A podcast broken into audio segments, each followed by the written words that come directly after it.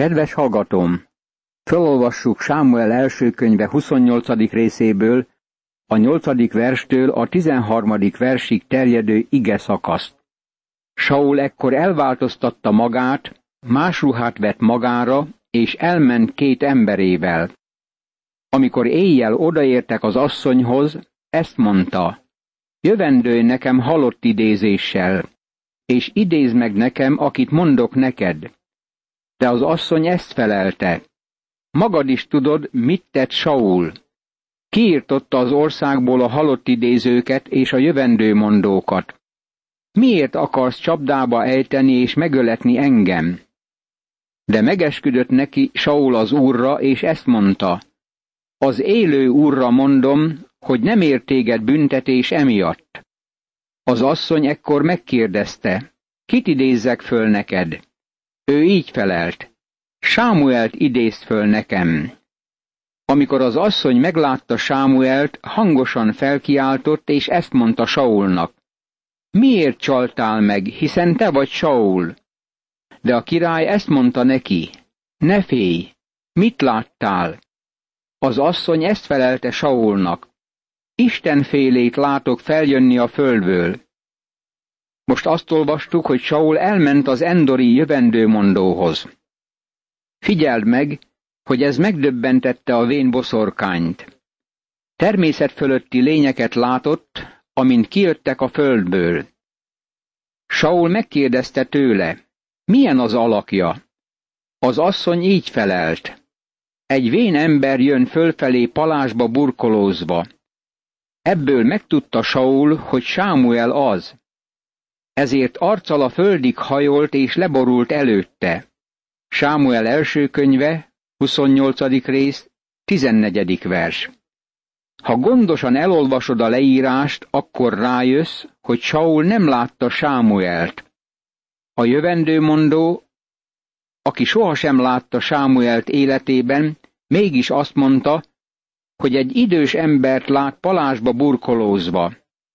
Természetesen arra a következtetésre jutottak, hogy az maga Saul. Amikor ezt kijelentették, úgy válaszolt, mintha Sámuel lett volna, mert az ördögök megszemélyesülhetnek. Saul teljesen kitárulkozott a sátán előtt, és a sátán beköltözött életébe. Sámuel ezt mondta Saulnak, miért háborgattál és idéztél fel engem? Saul így felelt, igen nagy bajban vagyok, megtámadtak a filiszteusok, az Isten pedig eltávozott tőlem, és nem felel többé sem proféták által, sem álomban. Téged hívtalak tehát, hogy tudasd velem, mit kell tennem. Sámuel első könyve, 28. rész, 15. vers. Sault elhagyta Isten, és ő elkeseredett félelemben indul el a filiszteusok ellen. De Sámuel ezt mondta, miért kérdezel engem, ha az úr eltávozott tőled, és ellenségeddé lett? Úgy cselekedett az úr, ahogyan általam megmondta. Kiragadta kezedből a királyságot az úr, és másnak, Dávidnak adta. Mivel nem hallgattál az úr szabára, és nem hajtottad végre az ő fölgerjedt haragját Amálékon, azért bánik most veled így az úr. Sőt, az úr veled együtt Izraelt is a filiszteusok kezébe adja, te pedig holnap fiaiddal együtt nálam leszel. Még Izrael táborát is a filiszteusok kezébe adja az úr. Sámuel első könyve, 28. rész, 16. verstől a 19. versig. Érdekes megjegyeznünk, hogy semmi többet nem ad hozzá. Saul nem kap új tájékoztatást. Sámuel halála előtt már meghirdette halálát, pusztulását és Saul elutasítását. Bizonyára Saul nem kapott semmi vigasztalást, semmi iránymutatást, és semmilyen új tájékoztatást abból, hogy kirándult a szellemvilágba. Ez emlékeztet engem egy esetre, ami Jobb egyik barátjával történt. Amikor bemutatkozik, azt gondolná az ember, hogy valami különös tájékoztatást ad. Figyeljük szavait.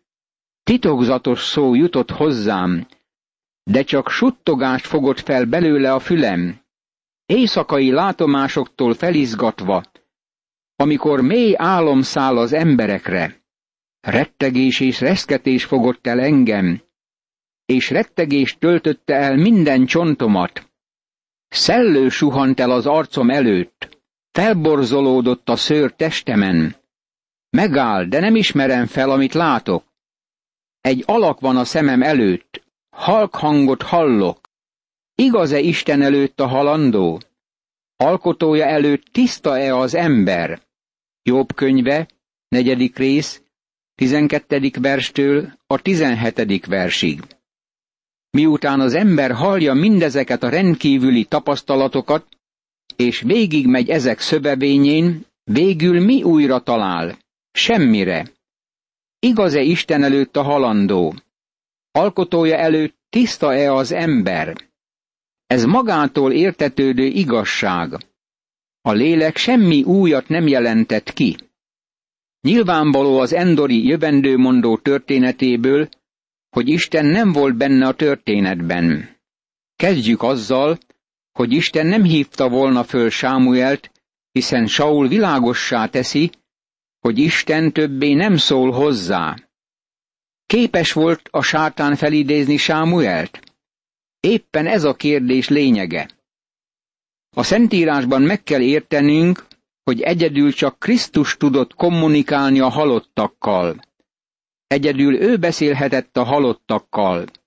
Sault elhagyta Isten. Ami őt illeti, az ég néma maradt. Saul a pokolhoz fordul. Vajon Sámuel megjelent Saulnak? Számos magyarázatot hoznak elő. Vannak, akik az egész esetet hamisítványnak találják. Nem hisznek el semmit belőle. Azt gondolják, hogy a boszorkány hasbeszélő volt, és az egészet a mutatványért csinálta. Azt hiszem, hogy nagy csaló volt, de mivel megrémült legalább annyira, mint Saul a történtek miatt, nem zárhatjuk ki a természet fölötti részt sem. Huidini a maga korában azt mondta, hogy az úgynevezett természet fölöttiek 95%-át megismételheti, amiről a spiritiszták azt állítják, hogy megtehetik, és meg is teszik. Tegyük föl, hogy ennek 99%-a csalás, de mi lesz a többi 1%-kal? Azt hiszem, ami Endorban történt, az természet fölötti volt, de nem hiszem el, hogy Istennek köze lett volna hozzá. Természetesen van egy másik magyarázat is arra, ami történt, hogyha valaki kapcsolatot kíván fölvenni elhunyt szeretteivel, akkor ez bekövetkezhet. Sir Oliver Lodge és Sir Conan Doyle elvesztette fiait a háborúban, és látni akarták őket. Azt hiszem, hogy még ezek az emberek is a spiritizmus áldozataivá váltak. Sokan mások a csalások martalékává válnak, mert nagyon erősen látni akarják elhunyt szeretteiket. Kipling írt egy verset, ami szerintem választad erre. Szabad fordításban a vers a következő. Az endori utat könnyű taposni az anyáknak vagy vágyódó feleségeknek. Bizonyára találkozunk halottainkkal, mintha életben lennének. A föld nem álmodott a felhalmozott áldásokról az endori úton haladó, elkeseredett szíveknek. A suttogások vigasztalnak minket a sötétben. A kezek, ó Isten, amit ismerünk. A látomások és hangok, nézd, halld, bizonyítják, hogy mesénk igaz, és hogy akik elmentek a távoli partokra, köszönthetők az endori utazás árán. Íme az Endori út a legősibb út, és az összes között a legőrültebb út. Az egyenesen a boszorkány házába vezet, mint ahogy Saul idejében történt, és semmi sem változott a szomorúságban azoknak, akik lementek az Endori útra. Eddig az idézet. Vannak, akik azt mondják, hogy a varázsló ténylegesen fölidézte Sámuelt a halálból. Azt mondom neked, hogy az ilyen magyarázat egyáltalán nem tartható, és nincs összhangban a Szentírás többi részével. Ezt olvassuk a Krónikák első könyve tizedik részének tizenharmadik versében. Így halt meg Saul a hűtlensége miatt, mert hűtlen lett az Úrhoz, és nem fogadta meg az Úr szavát. Sőt, szellemet idéztetett, és azt kérdezte meg. Isten elítélte azt, amit Saul tett. Mások Sámuel első könyve 28. részének 12. versét használják annak bizonyítására, hogy Isten idéztette elő Sámuelt. Amikor az asszony meglátta Sámuelt, hangosan felkiáltott, és ezt mondta Saulnak. Miért csaltál meg? Hiszen te vagy Saul. Nem értek egyet ezzel az elmélettel. Véleményem szerint ez a hamis szellem általi megszemélyesítés volt, és nem Sámuel jelent meg. Isten többé nem beszél Saullal. Ami még ennél is rosszabb, Saul többé nem beszélt Istennel. A halottak nem beszélgethetnek az élőkkel. Ez sátáni volt kezdettől a végig. Amikor azt mondom, hogy a halottak nem beszélhetnek az élőkkel, akkor teszek egy kivételt. Hallani akarod egy halottnak a szavát? Akkor figyelj erre. Amikor megláttam, lába elé estem, mint egy halott. Ő rám tette jobbját, és így szólt. Ne félj! Én vagyok az első és az utolsó, és az élő. Halott voltam, de íme élek örökkön örökké, és nálam vannak a halál és a pokol kulcsai. Az Úr Jézus Krisztus kezében tartja a sír és a halál kulcsait. Ő kijött a halálból. Kérdést teszek föl neked. Miért akarsz elmenni a boszorkányhoz vagy egy szellemhez, akiről azt gondolod, hogy neked titkos tájékoztatást ad? Ha ez ténylegesen érintkezés a szellemvilággal, akkor az onnan származó tájékoztatás a pokolból és nem a mennyországból ered, mert a pokol beszél ezzel a földdel és a mennyel. Bármilyen kapcsolat, ami természet fölöttinek tűnik, és lehet természet fölötti is, a pokol mélyéből származik. Miért nem hallgatsz arra a szemére, aki lement a halál kapuján és visszajött onnan? Ő az egyetlen, aki ezt az oda-vissza vezető utat megtette. Ő mondja, halott voltam, íme élek örökkön örökké, és nálam vannak a halál és pokol kulcsai. Ha bármilyen tájékoztatást akarsz, menj ő hozzá. Ha segítséget akarsz, menj ő hozzá. Ő végigment a halál folyosóján, érted és értem, és kijött nagy hatalommal, és elérhetik őt az övéi bármikor.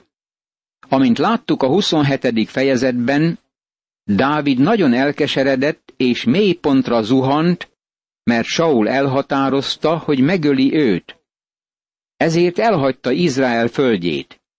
Isten nem mondta neki, hogy távozzék onnan, mint ahogy nem parancsolta Ábrahámnak sem, hogy hagyja el az országot. Mindkét férfinél ez a hitnek a kibicsaklása volt. Dávid kiment az országból és elköltözött Filisztea földjére. A filiszteusok határozottan Isten népének ellenségei voltak. Dávid bizonyos időt töltött azon a földön, és jó barátságba került Gát királyával, aki egyike volt a filiszteusok urainak. Aztán háború tört ki az izraeliták és a filiszteusok között, és Dávid rettenetesen kellemetlen helyzetbe sodródott. Mivel barátságba jutott legalább az egyik filiszteus fejedelemmel, kötelezőnek érezte a szövetségesi magatartást. De Isten közbeavatkozott, és megakadályozta Dávidot abban, hogy megtámadja a saját népét. Ez a megmenekülés az utolsó pillanatban történt. Ha Isten nem avatkozott volna közbe, akkor Dávid valami olyat tett volna, amit egész hátralevő életidejében nagyon sajnált volna. Keresztény barátom, nem tudjuk, hogy Isten milyen sokszor beavatkozik az életünkbe. Olykor átlépjük az Isten által meghúzott határvonalakat, és nem ott vagyunk, ahol lennünk kellene, vagy nem azt tesszük, amit tennünk kellene. Amikor hibát követünk el a helyzet felmérésében, sokszor Isten kegyelmesen közbeavatkozik, hogy visszatartson minket valamilyen szörnyű bűnnek az elkövetésétől, amit aztán sajnálnánk egész életünkben. Biztos vagyok benne, hogy ha visszatekintesz az életedre, te is emlékszel ilyen esetekre. A filiszteusok Aféknál vonták össze csapataikat, Izrael pedig Jezreelben a forrásnál táborozott. Amikor a filiszteusok városfejedelmei ezredeikkel és századaikkal együtt vonultak, Dávid a maga embereivel Ákis mögött vonult. Sámuel első könyve, 29. rész, első és második vers. Amikor kitört a háború, Dávid és katonái együtt meneteltek a filiszteusokkal. A filiszteusok minden fejedelme ismerte Dávidot, és amikor meglátták, hogy velük menetel, nem örültek ennek, és jogosan. Bizonyos vagyok benne, hogy ha olyan embert látsz, aki valamikor ellenséged volt, és hirtelen a te oldaladra áll át, akkor azt szeretnéd, hogy bár csak sohasem jött volna előtérbe a háttérből, mert attól tartasz, hogy most szemtől szemben indít ellened támadást. Valami hasonló történik keresztény testvérek között is napjainkban. Amikor egy korábbi barátságtalan személy hirtelen barátságossá válik, akkor azon csodálkozunk, hogy valóban a barátunká lett, vagy pedig valamilyen hátsó szándék vezeti? De a filiszteusok vezérei ezt kérdezték. Mit keresnek itt ezek a héberek? Ákis így felelt a filiszteusok vezéreinek. Dávid ez Izrael királyának, Saulnak a szolgája, aki már jó ideje, sőt évek óta nálam van. Nem találtam benne semmi hibát attól a naptól fogva, hogy hozzánk pártolt mindmáig. Sámuel első könyve, 29. rész, harmadik vers. E filiszteus fejedelem, Ákis nem talált hibát benne, mert Dávid nagyon hűséges maradt. Sohasem igyekezett aláásni pozícióját, mert ez nem volt a kedvére. Azt hiszem, az egyik tragédia keresztény köreinkben, hogy az emberek igyekeznek aláásni más keresztények helyzetét. A filiszteusok vezérei azonban fel voltak háborodva, és ezt mondták neki. Küld el ezt az embert, térjen vissza a maga helyére, amelyet kijelöltél neki. Ne jöjjön velünk együtt harcolni, nehogy ellenfelünk legyen, amikor harcra kerül a sor. Mert mivel nyerhetné vissza jobban urak egyeit, mint ezeknek az embereknek a fejével? Sámuel első könyve, 29. rész, negyedik vers. A filiszteusok így érveltek, és bizonyos logika van ebben az érvelésben. Lehetséges, hogy Dávid meg akart békülni Saullal, és lehetett volna-e annak jobb módja, mint a filiszteusok ellen fordulni az Izraellel való összeütközés folyamán. Ezért biztosan megbékült volna vele Saul. Mivel ezek az emberek nem ismerték Dávidot, nem hibáztathatók, hogy ilyen álláspontra helyezkedtek. Hiszen ez az a Dávid, akiről így énekelnek a körtáncban. Megölt Saul ezer embert, Dávid meg tízezer embert. Sámuel első könyve, 29. rész, 5. vers. Ezek a filiszteus fejedelmek már hallottak Dávidról, tudták, hogy félelmetes ellenséggé válhat. Ezért azt hiszem, álláspontjuk logikus és indokolható. Ákis azonban teljesen megbízott Dávidban. Hívatta azért Ákis Dávidot, és ezt mondta neki, Az élő urra mondom, hogy én becsületes embernek tartalak, és jónak látom, hogy velem együtt járj kell a táborban, mert semmi rosszat sem találtam benned attól a naptól fogva, hogy hozzám jöttél mindmáig. De a városfejedelmek nem bíznak meg benned. Most azért menj vissza békességgel, és ne tégy semmi olyat, amit rossznak tartanak a filiszteusok városfejedelmei. Sámuel első könyve, 29. rész, 6. és 7. vers. Ákist leszavazta többségi véleményt képviselő csoport. A többiek nem akarták Dávidot, bár Ákis megbízott benne. Hogy az összhang helyreálljon köztük, Ákis kéri Dávidot, hogy távozzék. Ez nem más, barátom, mint isteni gondviselés. Ez megmenti Dávidot attól, hogy saját népével harcoljon. Dávid ezt felelte Ákisnak. Mit követtem el, és mi hibát találtál szolgádban azóta, hogy nálad vagyok mindmáig? Miért nem mehetek el harcolni az én uram, királyom ellenségei ellen? Sámuel első könyve, 29. rész, 8. vers. Jól lehet, Saul király Dávid ellensége volt ebben az időben, Dávid sohasem fordult volna saját népe ellen.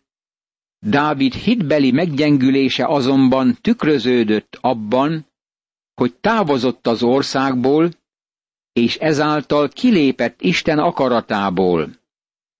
Ez megnyitotta a kaput azelőtt, hogy bűn költözzék az életébe. Érdekes, keresztény barátom, hogy amikor Isten gyermeke kilép Isten akaratából, nem veszti el üdvösségét, de nagyon nagy bajba kerül. Egyszer egy ember jött oda hozzám. Fiatal ember volt, amikor elbocsátották a katonai szolgálatból, és kiesett Isten akaratából. Ebben az állapotában elvett egy hitetlen lányt. Élete pokollá változott attól a naptól fogva egészen addig a napig, hogy beszélgetett velem. Egyedüli megoldása a problémára az volt, hogy elválik feleségétől.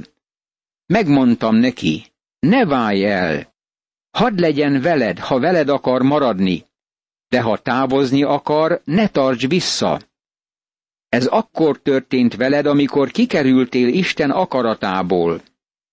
Láthatjuk, hogy Isten gyermeke nem veszti el üdvösségét, amikor kilép Isten akaratából, de talán olyat követ el, amiről azt szeretné, ha sohasem következett volna be.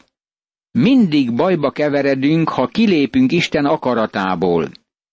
Dávid lelépett Isten útjáról, és már-már ott állt, hogy valami nagy bűnt követ el, amikor Isten közbeavatkozott.